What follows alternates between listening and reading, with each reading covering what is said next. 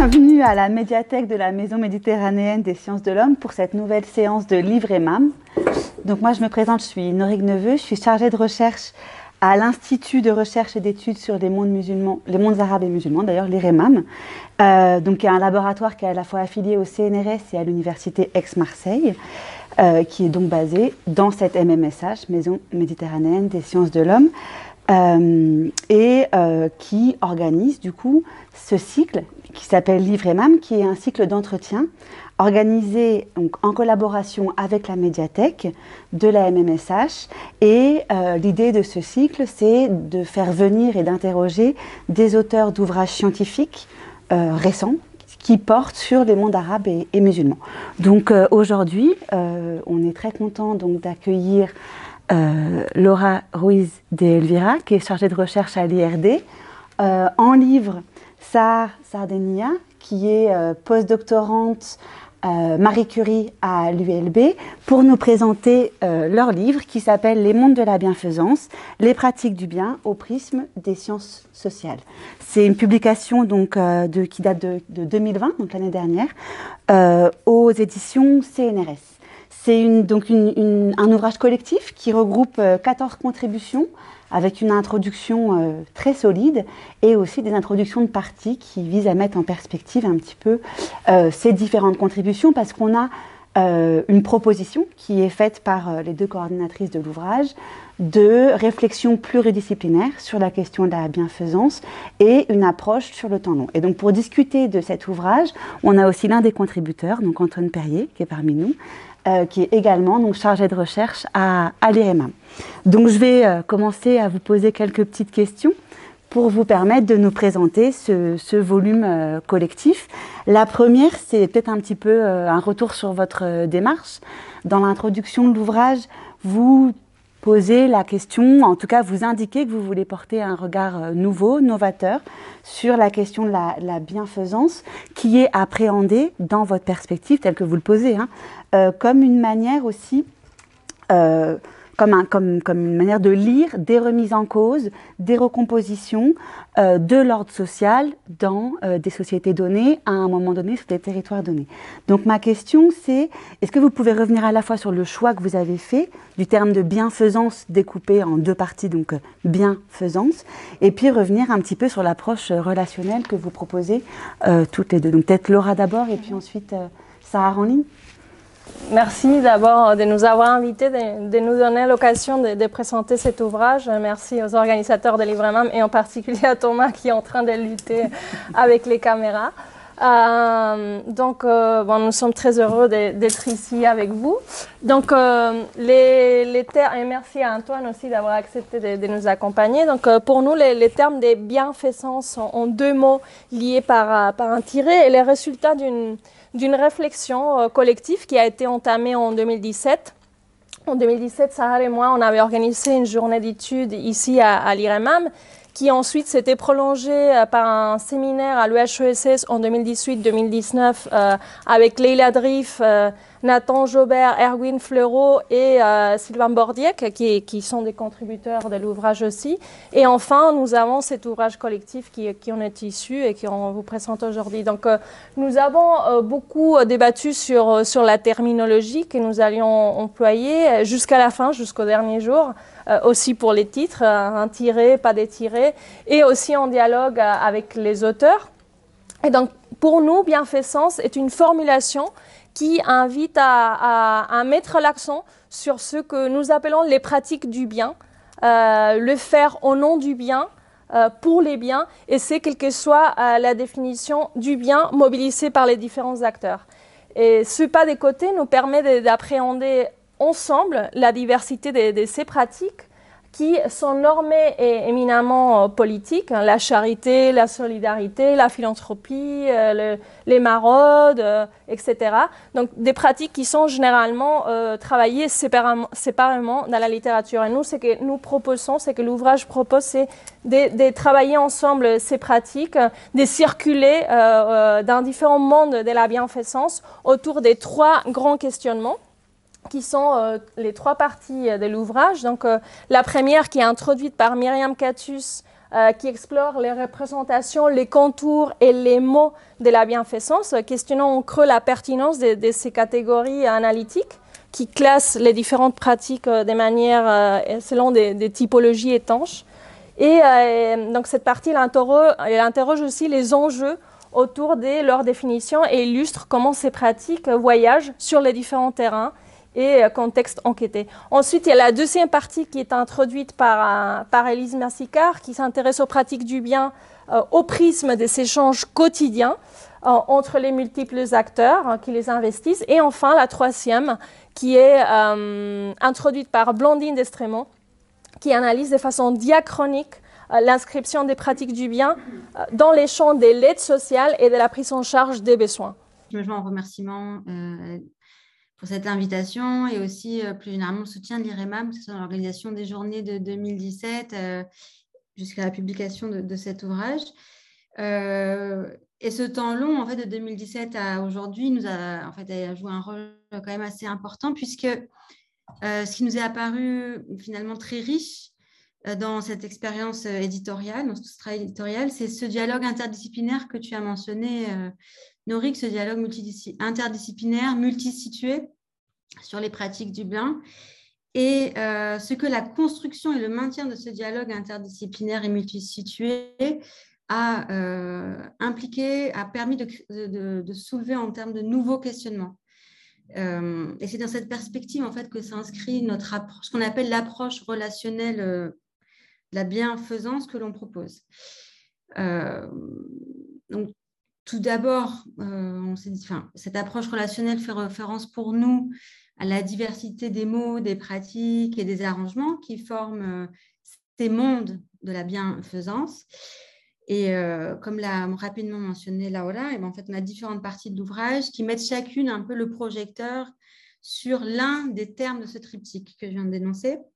Alors qu'en réalité, comme le rappellent constamment les différentes contributions de l'ouvrage, eh les différents euh, termes de ce triptyque sont euh, indissociables, sont, euh, sont toujours, toujours liés. Une autre dimension inhérente à cette approche relationnelle qui est au cœur de, notre ouvrage, et qui nous semble en fait essentielle, c'est comme le, souligne Myriam Catus dans son introduction de partie, lorsqu'elle dit que l'acte de bien est en soi un acte de lien.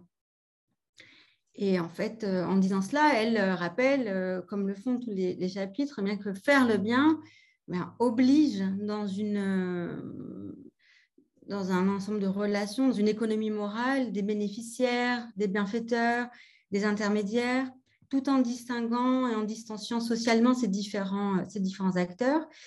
donc, faire le bien produit des appartenances, produit des relations. Et donc, faire le bien, c'est aussi euh, étudier faire le bien, c'est regarder tous ces échanges quotidiens euh, qui se déploient entre ces acteurs multiples et euh, étudier, analyser, voir comment ces échanges quotidiens sont traversés par des relations de pouvoir, des rapports de domination, des relations de dépendance. Et donc, ce que font les différents contributeurs et contributrices de notre ouvrage, c'est de mettre au jour, d'expliciter ces rapports euh, et de voir comment ces rapports à géométrie variable, eh bien, euh, comment dans ces rapports, euh, faire le bien et renégocier, redéfinir, que ce soit au niveau de son contenu, qu'est-ce que ça veut dire, que veut dire faire le bien, de sa forme organisationnelle, comment on fait le bien, ou de son degré de, professionnalisation, par qui est fait le bien et à nouveau comment ces acteurs font le bien. Et donc, pour résumer, en fait, regarder euh, la bienfaisance sous ce prisme relationnel nous permet, il nous semble, de regarder au plus près. Euh, et là, on revient à, ce, que tu, nous disais dans, ta question. Eh bien, comment euh, l'approche relationnelle des pratiques du bien permet de, saisir au plus près ce que dire et faire le bien fait à l'ordre social, donc au maintien ou non ou à la remise en cause de cet ordre social dans un contexte donné, sur un territoire donné. Bah merci. Du coup, je, te repose une autre petite euh, une autre question qui est sur là encore hein, votre, votre démarche et, euh, et, le parti pris méthodologique que, que vous avez euh, employé. qui est double. Enfin, en tout cas, ma question va porter sur, sur deux points. C'est le, le, premier, c'est comment est-ce que vous avez réussi à, à, mettre en place et développer euh, cette démarche comparatiste, à la fois entre différentes périodes, différentes situations de bienfaisance et différents territoires donnés. Et peut-être la, deuxième, c'est comment est-ce que vous avez réussi euh, justement à appréhender aussi des variations d'échelle entre l'ultra-local, le transnational ou l'international, assez, euh, assez variées. Comment est-ce que vous avez euh, voilà, pris tout ça en, charge dans cette proposition qui, du coup, est très intéressante pour ça aussi Et c'est effectivement une, question qui, a été au cœur de notre travail de la conception de cette journée d'études à la réalisation de l'ouvrage. Il s'agit bien d'une démarche comparatiste, comme tu l'as mentionné, et pas d'une comparaison euh, euh, classique euh, percée. Donc, on a voulu confronter différents regards interdisciplinaires sur un même objet, on a voulu mettre en discussion différents cas empiriques ce faisant, essayer de dégager des euh, régularités sociales tout en étant attentive et attentif constamment aux, bah, aux singularités euh, des cas que, l'on mettait en discussion. Donc c'est pour ça qu'on parle de démarche comparatiste et d'un comparatisme de questionnement. Euh, donc comme, comme je l'ai dit, euh, en fait, notre démarche depuis le début, puisqu'en 2017, lorsqu'on a organisé cette journée d'études, eh bien, on a fait attention à, ce que notre appel intègre cette, euh, enfin, et cette ouverture interdisciplinaire. Et on a été d'ailleurs très surprise hein, des, réponses, de la diversité des réponses que l'on a reçues. Euh, et cette diversité nous a confrontés concrètement à, des questions pratiques euh, bah, comment euh, permettre une discussion lors de cette journée d'études qui ne se perde pas dans des éléments de contextualisation des travaux des uns des autres. Comment permettre un échange euh, qui puisse se construire au-delà des spécificités des terrains de, chacun et chacune et des spécificités donc des terrains, mais aussi des ancrages disciplinaires. Et en gros, ben, comment on peut comparer différentes manières de dire et de faire le bien. Alors, avec le recul, euh, on, s'est rendu compte que quelques éléments euh, en fait, ont été assez précieux dans le cadre de ce travail, ont été précieux ben, pour permettre cette dynamique de comparaison, de questionnement. Donc déjà, on avait demandé à le, tous les participantes et participants de préparer un court euh, document en amont de la journée de 2-3 pages avec une série de questions identiques pour tout le monde.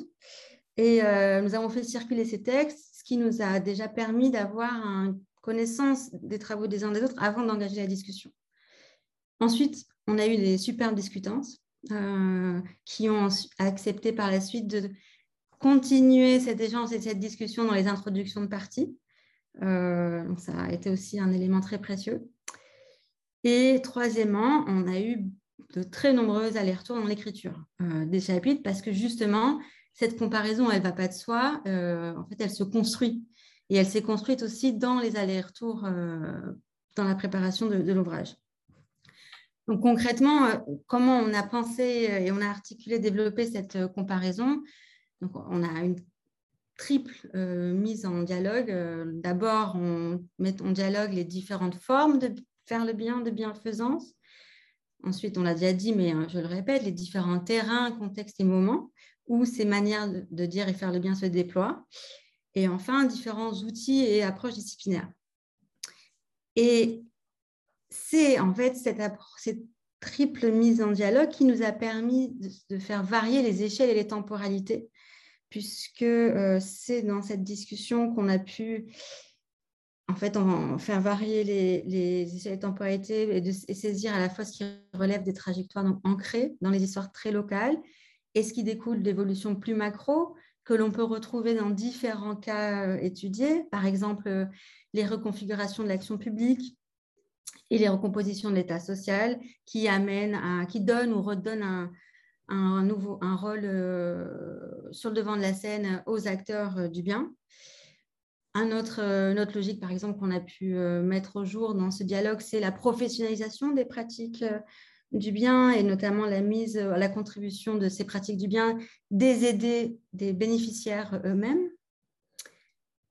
Et euh, pour terminer cette question, enfin cette réponse sur la comparaison, les contributions de l'ouvrage, euh, donc là, on a, on a, différents cas qui sont comparés, mais on a aussi des, contributions qui étudient les pratiques du bien sur le temps un peu plus long, à un moment donné, mais en retraçant aussi leurs émergences, leurs évolutions.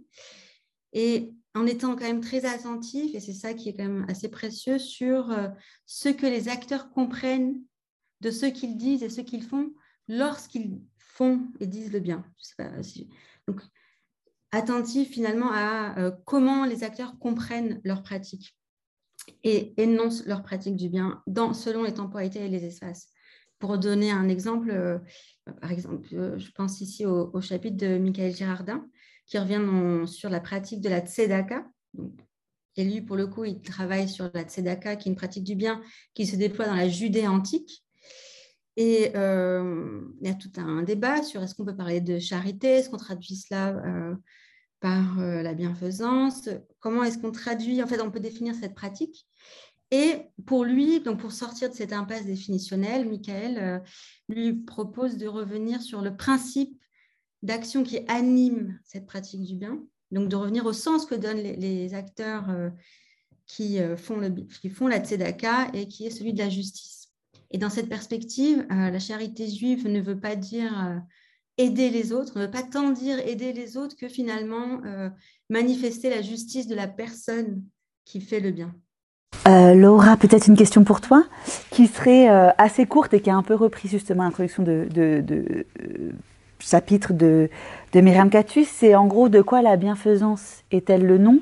Et euh, à qui permet-elle de donner un nom? Dans notre ouvrage, euh, cette expression des bienfaisances renvoie, on, l'a déjà dit à plusieurs reprises, renvoie à des pratiques du bien qui, euh, selon les périodes et les lieux dans lesquels elles se déploient, portent des noms distincts. ainsi, pour reprendre l'exemple, juste l'exemple de la première partie de l'ouvrage, elle donne les noms à, la charité obligatoire dont parlait Sahar dans le judaïsme ancien, c'est le chapitre de Michael Girardin, à la philanthropie des, amis américains des institutions culturelles françaises, ça, c'est le chapitre d'Anne Monnier, aux pratiques du bien du secours islamique France, c'est Lucas Faure qui travaille sur ça, et à l'engagement au sein euh, de la cause des chrétiens d'Orient, euh, c'est Nathan Jobert qui, nous invite à, cette réflexion. Donc, euh, ces, ces contributions montrent euh, que loin d'avoir des catégories euh, évidentes et homogènes et immobiles, euh, celle-ci se caractérise d'emblée par un flou, par une, ambivalence et par une polysomie même. Donc faire les biens apparaît, apparaît comme un registre émique de l'action mobilisée par une pluralité d'acteurs et donnant lieu aussi à une diversité d'activités et des dispositifs. Euh, voire plus, les, auteurs ils soulignent les rapports subjectifs aux mots et rappellent que les catégories mobilisées pour décrire ces différentes activités sont principalement euh, mises en jeu et surtout, surtout mises à mal dans la pratique.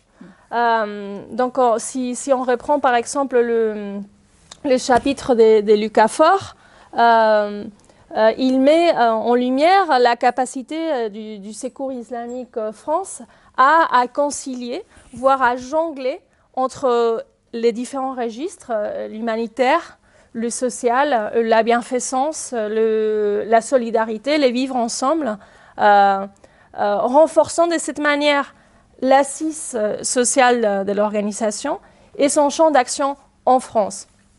D'où euh, la nécessité d'appréhender les mots du bien dans leur historicité, euh, en prêtant attention à leurs étymologies.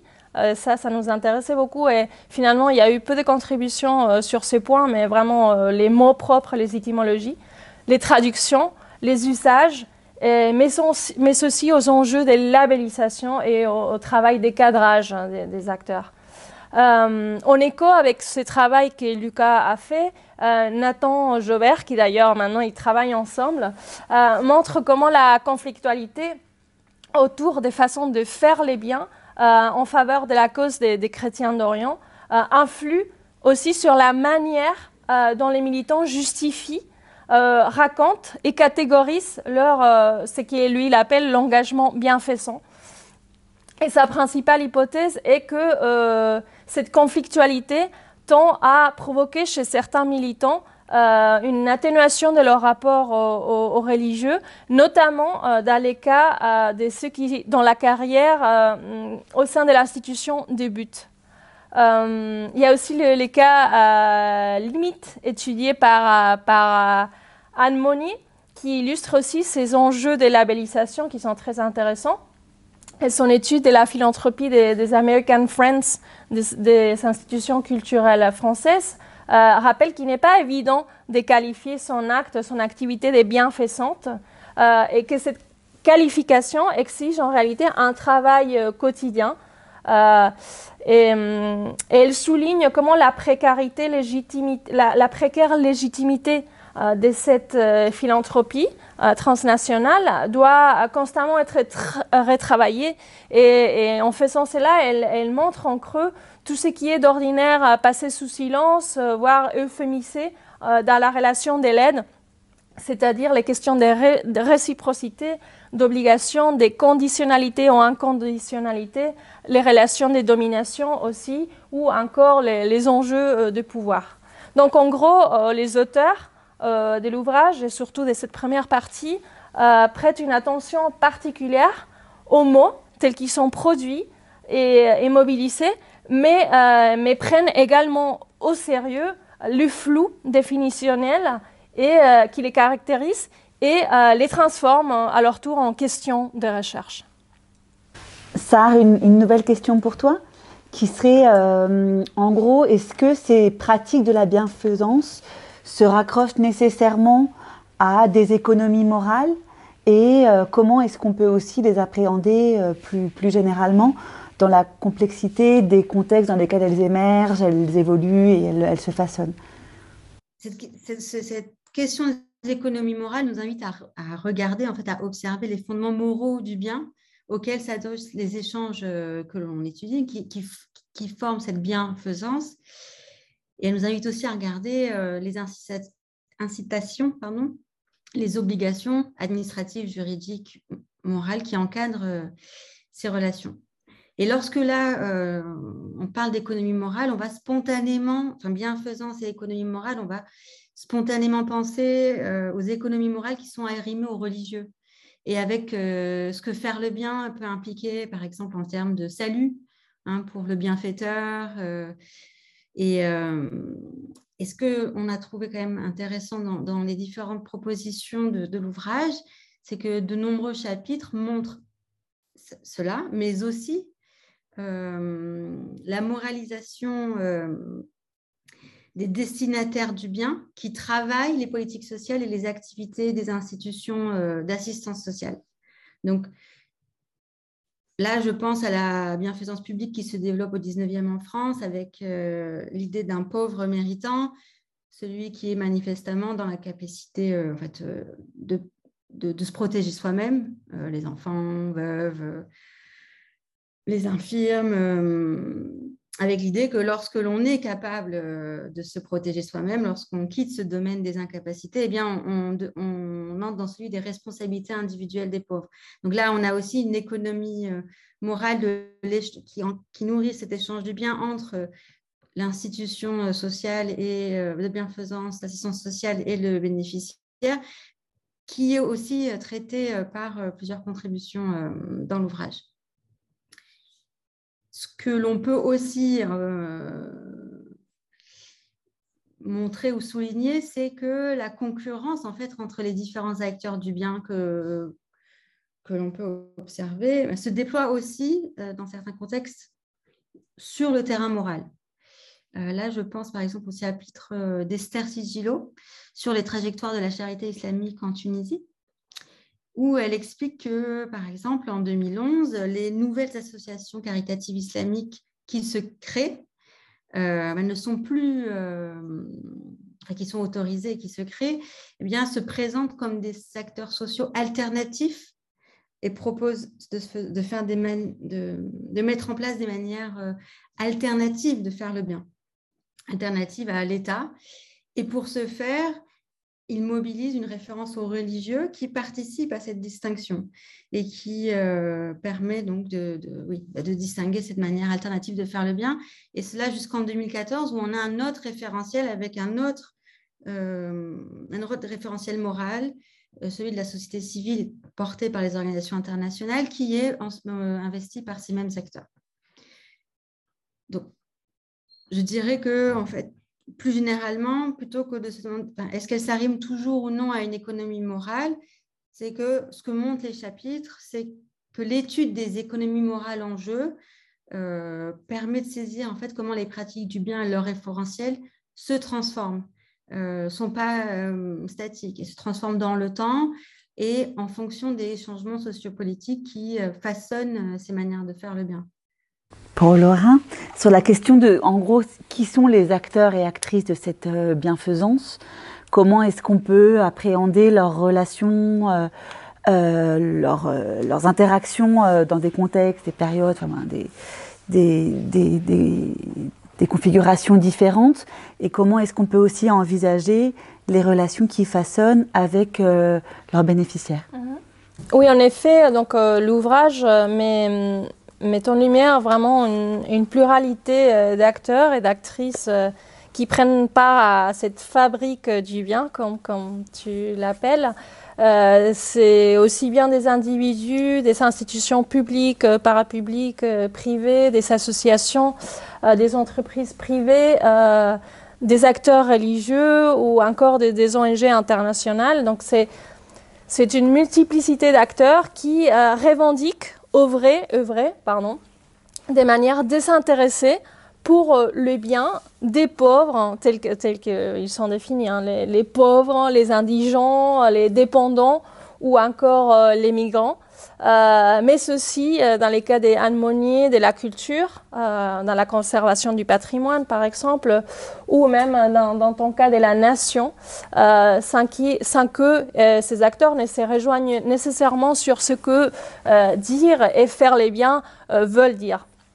Et ces différents acteurs aux, raisons d'agir et aux manières de faire très diverses s'attribuent une compétence sociale se présentent comme porteurs de l'intérêt général et produisent euh, euh, des définitions des ayants droit et, des causes légitimes.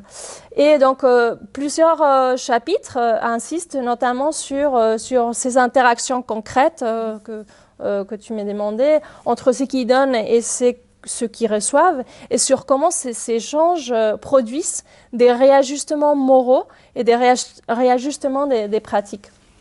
Euh, comme l'écrit euh, euh, Elise, Massicard pardon, dans, l'introduction de, la deuxième partie, l'appréhension de faire les biens est liée à la relation morale qui engage tous les protagonistes.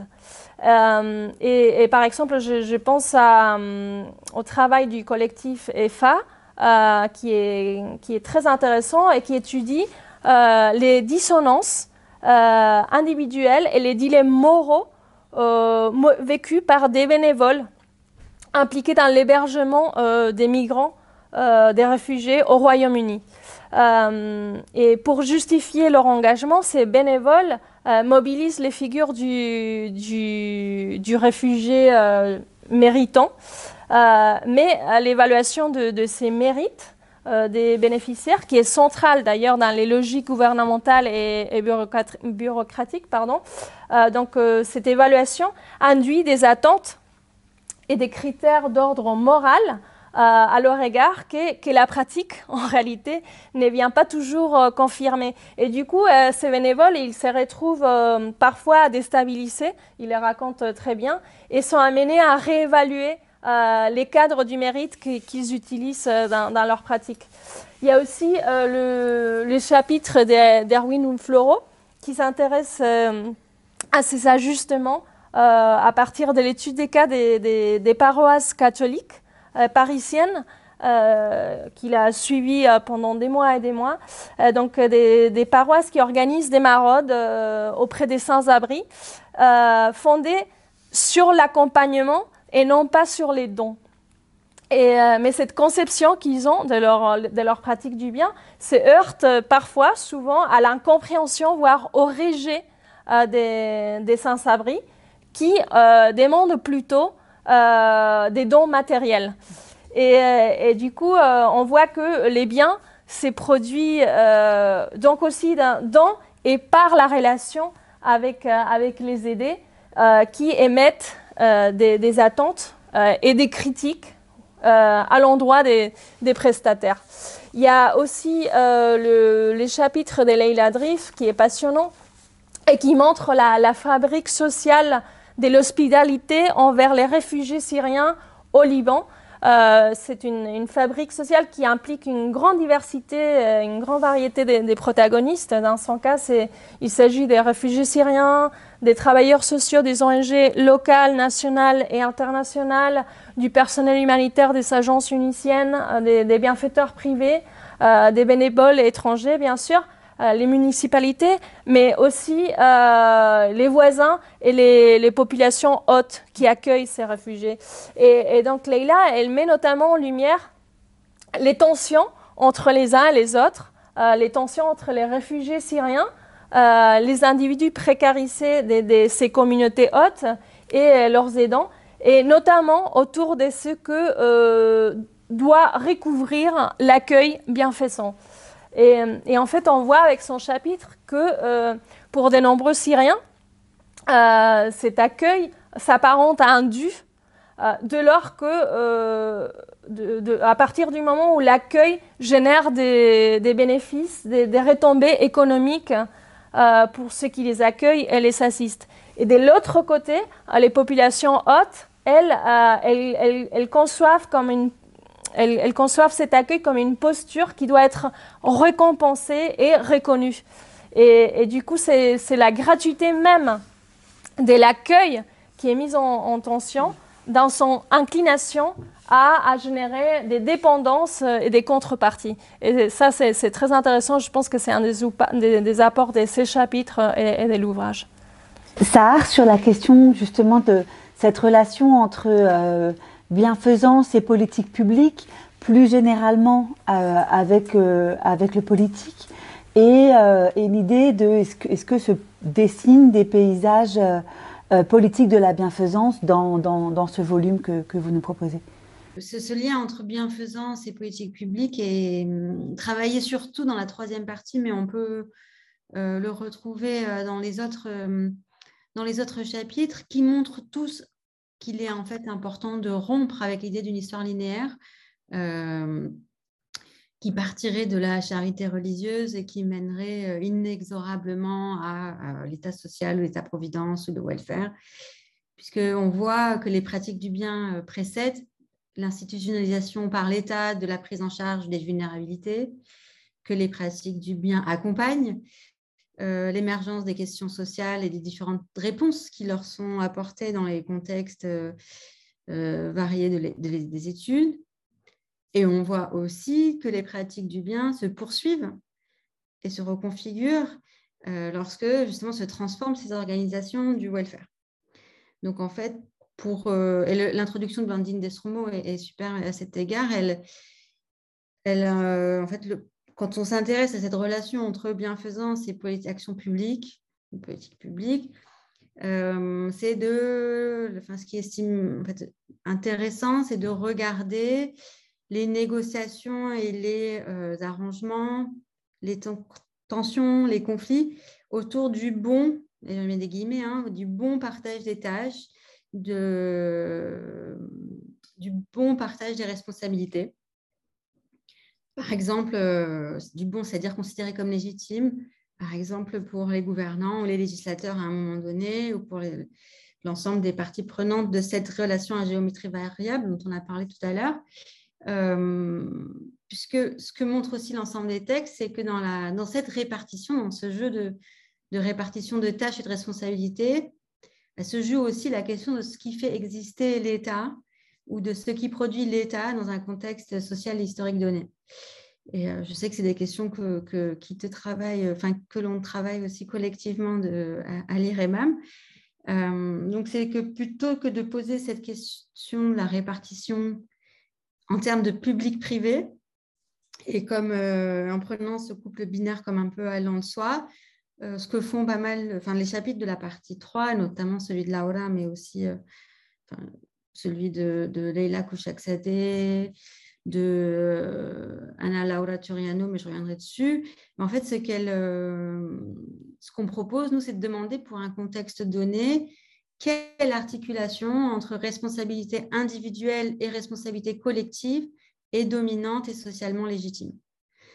Entre qui euh, donc, sont réparties ces responsabilités et de quelles tensions et conflits sont-elles le produit. Donc, pour revenir à ces deux exemples, je laisse Laura euh, revenir sur son chapitre dans la discussion. Elle en parlera beaucoup mieux que moi. Mais là, je, voudrais donner deux exemples. C'est le chapitre de Leila Kouchakzadeh qui euh, lui porte sur le mouvement de fondation d'écoles dites nouvelles en Iran dans le tournant des 19e, 20e. Et ce qu'elle montre, eh c'est que la frontière entre charité islamique traditionnelle, philanthropie privée et action étatique est floue poreuse et mouvante dans l'Iran euh, de la fin du 19e. Et elle montre en fait comment ce flou était un terrain de négociation, euh, de négociation sur cette répartition de responsabilités dans la prise en charge de l'éducation en Iran.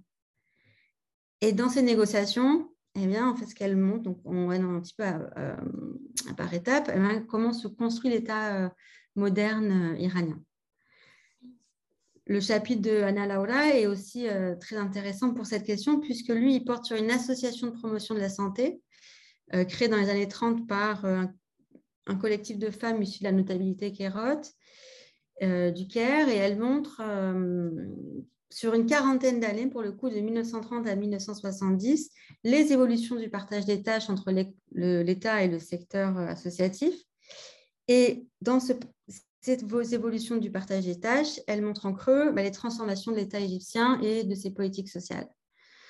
Donc euh, voilà, c'est une question euh, qui... Euh, tu, as, demandé si on pouvait parler donc, des territoires politiques de la bienfaisance. Nous, nous c'est aussi, on a mobilisé la terme des mondes de la bienfaisance pour à la fois mettre en, ensemble, pour tenir ensemble cette question du rapport du bien à la chose publique, euh, cette pluralité d'acteurs, la question des circulations aussi et des jeux d'échelle. Laura, peut-être sur la question de l'économie. Qu'est-ce que c'est enfin, Est-ce qu'il y a une économie de la bienfaisance et quelle est-elle? Et puis comment est-ce que les différentes contributions du volume permettent de penser l'interrelation par cet intermédiaire, voilà, cet observatoire qu'est la, la, bienfaisance, l'interaction, bénévolat, travail, mhm. C'est une question qui est en effet assez pressante dans l'ouvrage, euh, notamment euh, dans, plusieurs chapitres, surtout de, la deuxième partie. Euh, donc, c'est des chapitres qui s'intéressent des prêts au sous-sol économique de, cette bienfaisance et qui rappellent la, centralité de ces dimensions dans les échanges quotidiens, que ce soit du point de vue de leur matérialité, donc, euh, en gros, qu'est-ce que l'on donne? Des, modalités par lesquelles elles sont mises en œuvre et aussi des échanges symboliques euh, ou matériels hein, qu'elles nourrissent. Donc, euh, je, pense notamment au, chapitre des, des, Sylvain Bordiec qui, propose une analyse très intéressante du marché des laits alimentaires en France et s'intéresse aussi aux incitations et aux obligations morales à faire euh, le bien. Euh, donc son chapitre expose la nécessité pour les directeurs des magasins euh, de concilier profit financier et pratique du bien, luttant contre une précarité qui par ailleurs il contribue à, produire. Et donc il, il, nous montre comment la bienfaisance dans, dans ces jeux devient au bout du compte un commerce dont euh, l'importance et l'amplitude sont voilées par ce qu'il appelle, euh, en, empruntant aussi, je ne me rappelle pas quel auteur, une éthique libérale de la générosité, invitant aussi à interroger euh, plus largement comment les pratiques du bien sont traduites dans, les capitalismes, dans les systèmes capitalistes. Et, mais également, dans un mouvement contigu, comment celui-ci, celui-ci, pardon, intègre ces activités qui se déroulent souvent euh, en dehors de, son contrôle. Et euh, comme, l'écrit euh, Sylvain, il s'agit de, faire acte de générosité à la condition d'une fiscalité généreuse, minimisant les pertes et d'argent liées aux denrées invendues. Et il y a voilà, ça c'est d'un côté. Euh, l'autre partie de, ta question concernant euh, l'articulation travail-bénévolat, euh, il y a plusieurs chapitres qui, qui étudient, qui s'intéressent à, cette question de la mise en contribution des, bénéficiaires dans, les pratiques du bien, des individus qui sont souvent dans des situations économiques précaires et qui sont conduits à travailler gratuitement euh, pour assumer euh, eux-mêmes hein, les, prestations dont ils vont bénéficier. Et euh, du coup, on peut, ce qu'on peut se demander, c'est dans quelle mesure la bienfaisance peut-elle aussi générer, donner lieu à, des formes d'exploitation. Et c'est notamment le, chapitre d'Agnès Aubry qui dialogue par ailleurs avec le chapitre de Leila Drift et qu'à la suite, elles ont travaillé ensemble aussi. Donc, les, les travaux d'Agnès met en lumière la mise au travail de, euh, des bénéficiaires qui deviennent euh, bénévoles ou intermédiaires de, la bienfaisance. Elle étudie ça en, Suisse et elle montre comment l'intégration d'acteurs associatifs qui étaient auparavant autonomes dans des formes de délégation du, service public induit euh, souvent à une augmentation des ressources financières, mais aussi euh, des, contraintes auxquelles ces acteurs doivent faire face, et ce qui produit à, son tour une transformation des pratiques et une redéfinition euh, des rôles. Et du coup, dans ces cadres, le bénévolat sur lesquels a longtemps reposé la bienfaisance euh, ne disparaît pas mais devient euh, une forme de travail bienfaisant parmi d'autres. Et la bienfaisance n'est plus forcément liée ou exclusivement liée à un engagement euh, gratuit. Mais, mais les conditions salariales restent précaires dans, ces milieux et le travail gratuit reste indispensable en réalité pour les, les fonctionnements de, ces structures. Et donc Agnès, elle constate que quand il y a une cohabitation entre les bénévolats euh, avec le, salariat. Il y a des processus de division euh, du travail qui, euh, apparaissent, mais aussi une distinction entre salariés et bénévoles. La, la, construction de la légitimité professionnelle des premiers, des, des, salariés, s'appuie sur la mise à distance des, des, pratiques bénévoles qui sont dévalorisées financièrement, mais euh, symboliquement, car euh, en fait, c'est que, que l'étudie, euh, dans les cas qu'elle étudie, pardon, ce sont certains bénéficiaires migrants qui sont recrutés comme bénévoles dans, dans, la structure qu'elle étudie. En fait, leur exclusion du marché du travail formel, parce que de, leur statut précaire légal, les rend disponibles pour travailler bénévolement euh, mais c'est une mise à, contribution qui euh, renforce donc la division du travail et la hiérarchisation du travail euh, entre salariés et bénévoles, mais aussi entre Suisses et migrants. Et, ça, c'est vraiment aussi très, très intéressant. Dans le prolongement, Antoine, à partir de ton cas d'étude, ou plus largement, comme tu préfères, mais est-ce qu'on peut parler du coup de professionnalisation de la bienveillance? Dans le cadre de mon chapitre, donc j'avais, qui en fait tient lieu d'une illustration que je tirais de ma thèse, qui était d'étudier l'action charitable bienfaisante des fondations pieuses, donc ce qu'on appelle en Afrique du Nord les habous, mais aussi euh, les awqaf, le pluriel de waqf, donc les fondations pieuses, qui parmi toutes leurs attributions et l'usage quelque part qui est fait de ce patrimoine, ont des tâches d'assistance publique à, destination des populations les plus indigentes, mais aussi plus généralement à tous les Tunisiens dans un cadre de prévoyance, de, prévoyance sociale en fait, hein, de, de, contre les accidents du travail, contre la maladie, faute d'une législation sociale idoine, adaptée, qui est généralement réservée aux seuls Français dans le cadre colonial. Donc dans ce cadre-là, qu'est-ce que la professionnalisation? On peut la définir par deux grands mouvements.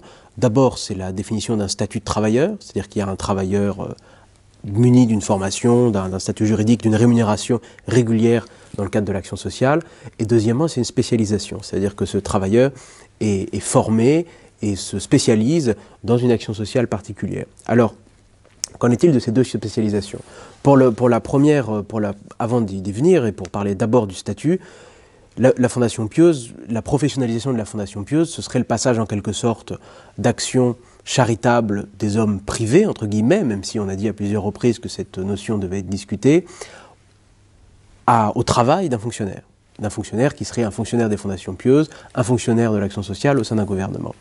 Ce mouvement de professionnalisation commence dès avant la période coloniale, dans, les années 1870, à l'époque euh, de la, donc de la où la Tunisie est encore une province ottomane autonome, sous euh, l'action du grand vizir Khareddin, donc l'introducteur en quelque sorte des tanzimates au sein de la province ottomane, et qui va former en 1874-75 ce qu'on appelle en arabe la Jam'iyat al-Awqaf, donc l'association, mais plus exactement le ministère des fondations pieuses, qui va conférer des méthodes de travail, des bureaux, un salaire, une rémunération fixe en grande partie à la plupart des agents des fondations pieuses qui jusqu'à présent étaient euh, soit rémunérés selon des conditions locales, soit euh, bénévolement dans le cadre des bureaux des fondations pieuses à, l'échelle d'une ville, par exemple, ou d'une tribu. ce début de centralisation est plus arrêté que prolongé par les, par les Français. La fonctionnalisation complète de ces, de ces agents des fondations pieuses est empêchée par des motifs budgétaires, c'est-à-dire que la Jama'iyat al-Awqaf a son propre budget pendant toute la période coloniale, et l'État colonial ne veut pas l'intégrer à ses propres ressources en considérant qu'il s'agit d'une œuvre religieuse donc privée, puisque les Français vont en quelque sorte, contre l'avis des acteurs tunisiens, imposer leur vision héritée de la Troisième République, qui sépare très nettement une action de l'assistance laïque contre une action euh, charitable, là où la plupart des acteurs tunisiens, eux, ne l'opposaient pas. Donc professionnalisation incomplète s'agissant du statut, puisque même s'il y a une dérémunération qui existe, elles ne se traduisent pas complètement dans l'assimilation au statut des fonctionnaires. Après, il y a la question de la spécialisation. Pendant toute la période coloniale, et que ce soit d'ailleurs en, Tunisie, mais aussi en Algérie et au Maroc, l'action sociale ne fait pas vraiment partie des politiques publiques du gouvernement au sens strict. Il n'y a pas de ministère de l'action sociale avant les indépendances. En revanche, il y a une intervention de ces fondations pieuses, d'associations privées ou semi-privées, même s'il y a des personnages publics qui sont à sa tête, les sociétés musulmanes de bienfaisance, et l'État n'intervient avec ses lignes budgétaires et avec une action prononcée sur un plan financier uniquement en cas de grandes catastrophes, notamment lors des famines. Mais de façon générale, on peut dire que l'action sociale est restée dans la sphère du point de vue des, cadres coloniaux, de la, donc, du secteur dit traditionnel, donc qui n'était pas, faisait pas partie des, plans d'investissement de, la, puissance coloniale. Et ce, jusqu'à la fin de la, jusque dans les années 50.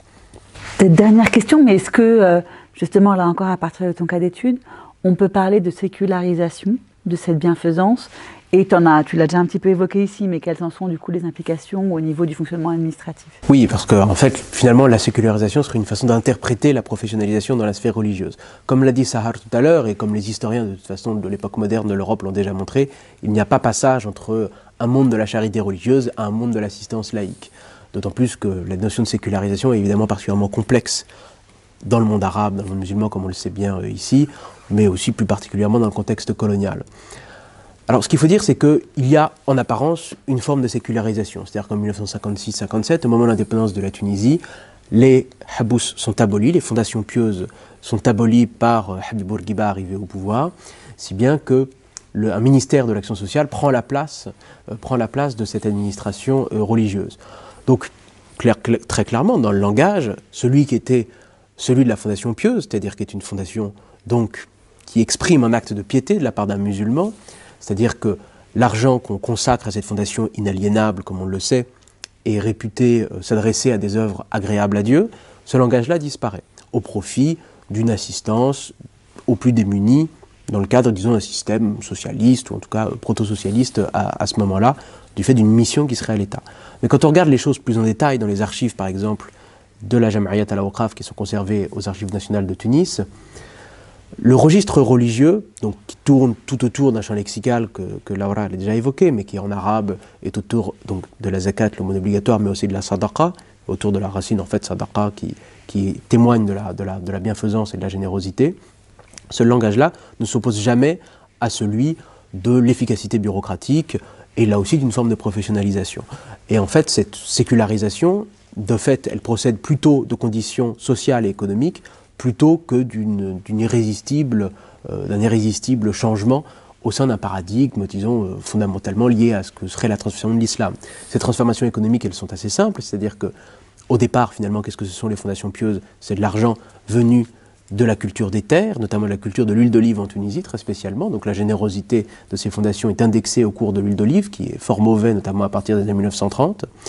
Et euh, ce patrimoine immobilier est dilapidé progressivement par la puissance coloniale, très sciemment, au profit de la colonisation foncière, au profit aussi d'autres formes de gestion de la, terre qui défavorisent les, euh, les biens habous qui sont vendus.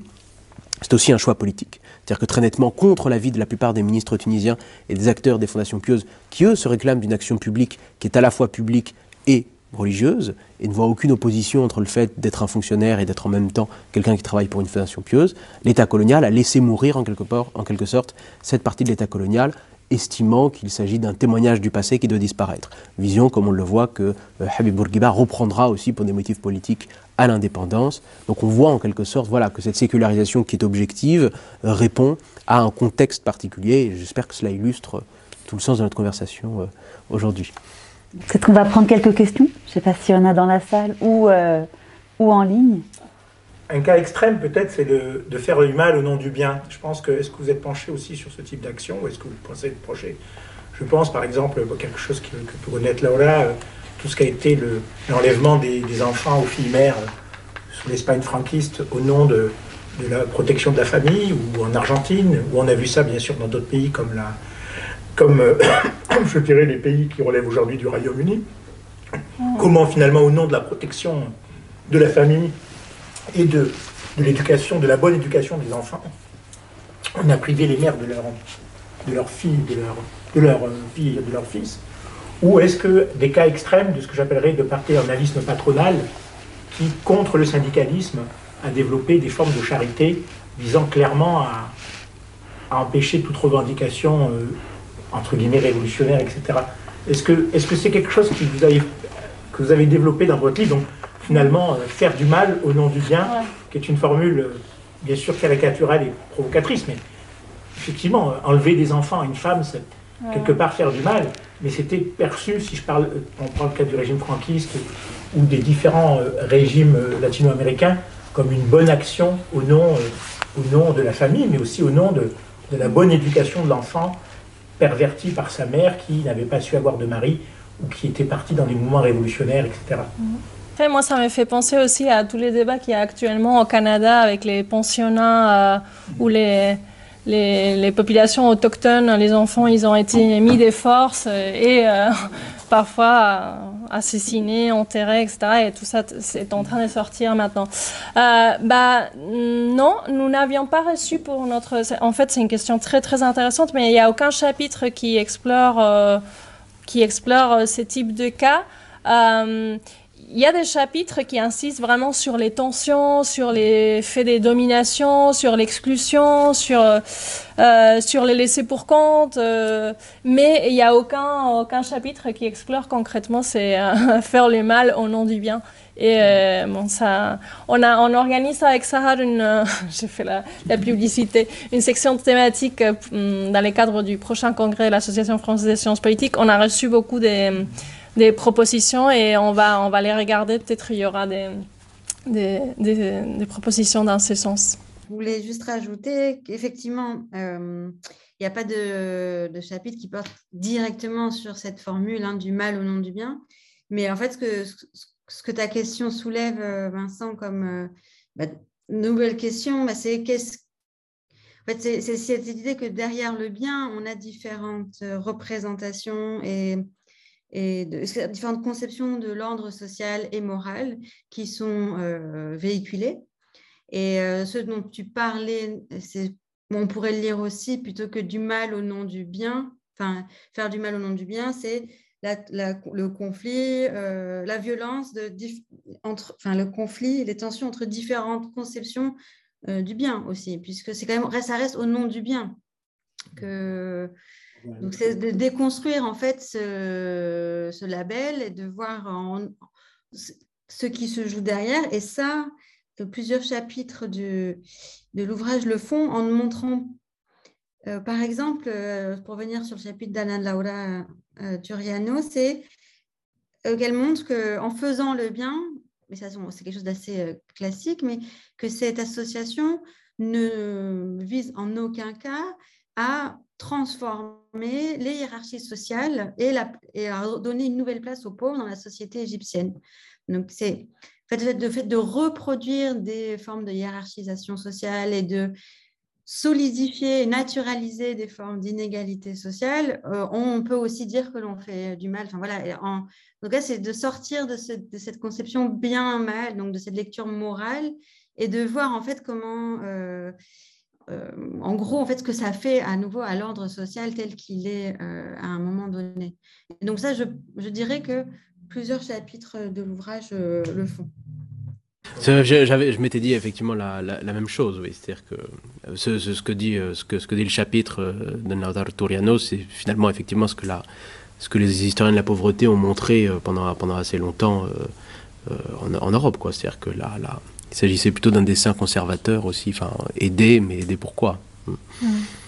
Ce qui, dans les temps, se transforme aussi, parce que on voit aussi avec les, les chapitres portant sur des pratiques euh, plus euh, contemporaines, qu'il y a parfois aussi une, euh, une, volonté de transformer un ordre social qui, qui, qui, ne satisfait pas. Je pense notamment à, au chapitre du collectif EFA où les bénévoles s'engagent dans l'accueil des migrants euh, puisque euh, leur, leur, pays, leur État ne, les accueille pas et du coup, euh, voilà, eux, ils s'édonnent à, ces pratiques qui, en même temps, voilà, comme, comme je l'ai dit, les déstabilisent et, mettent à l'épreuve leur, leur, figure du, encore une fois, du bon, du, méritant, qui ce qui est le bon, qui est-ce que les méritants, qui est... Cet épisode de Livremam est terminé. merci beaucoup aux trois intervenants et merci aux auditeurs, aux auditrices euh, sur place et, euh, et en ligne. Je vous rappelle le nom de l'ouvrage qui est donc Le monde de la bienfaisance. Euh, et donc co-dirigé par Laura Ruiz d'Elvira et Sar Aurore Saednia, pardon.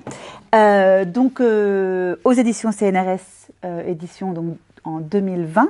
Je vous rappelle aussi que vous pouvez revoir cette présentation sur la chaîne YouTube de l'IREMAM, mais aussi la réécouter en podcast sur encore Spotify, Apple Podcast, Google Podcast et bientôt sur plein d'autres plateformes. Donc voilà, je vous invite aussi à retrouver l'IREMAM le 3 décembre prochain autour de la présentation euh, du livre de Samia Langar donc le livre s'appelle euh, Islam et école en France, une enquête de terrain.